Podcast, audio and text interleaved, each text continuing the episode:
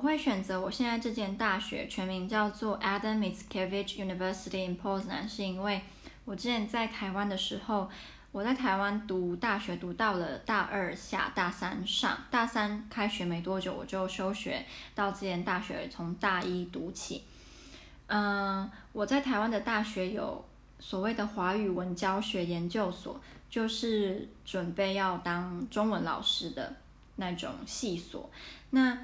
那时候有一个老师，他在我们学校毕业之后，就到了我现在这间大学的中文系当中文老师，所以他就回台湾办了一场小演讲，跟大家分享他在这间大学的生活，以及这间城市还有波兰的一些事情。我那时候听了就觉得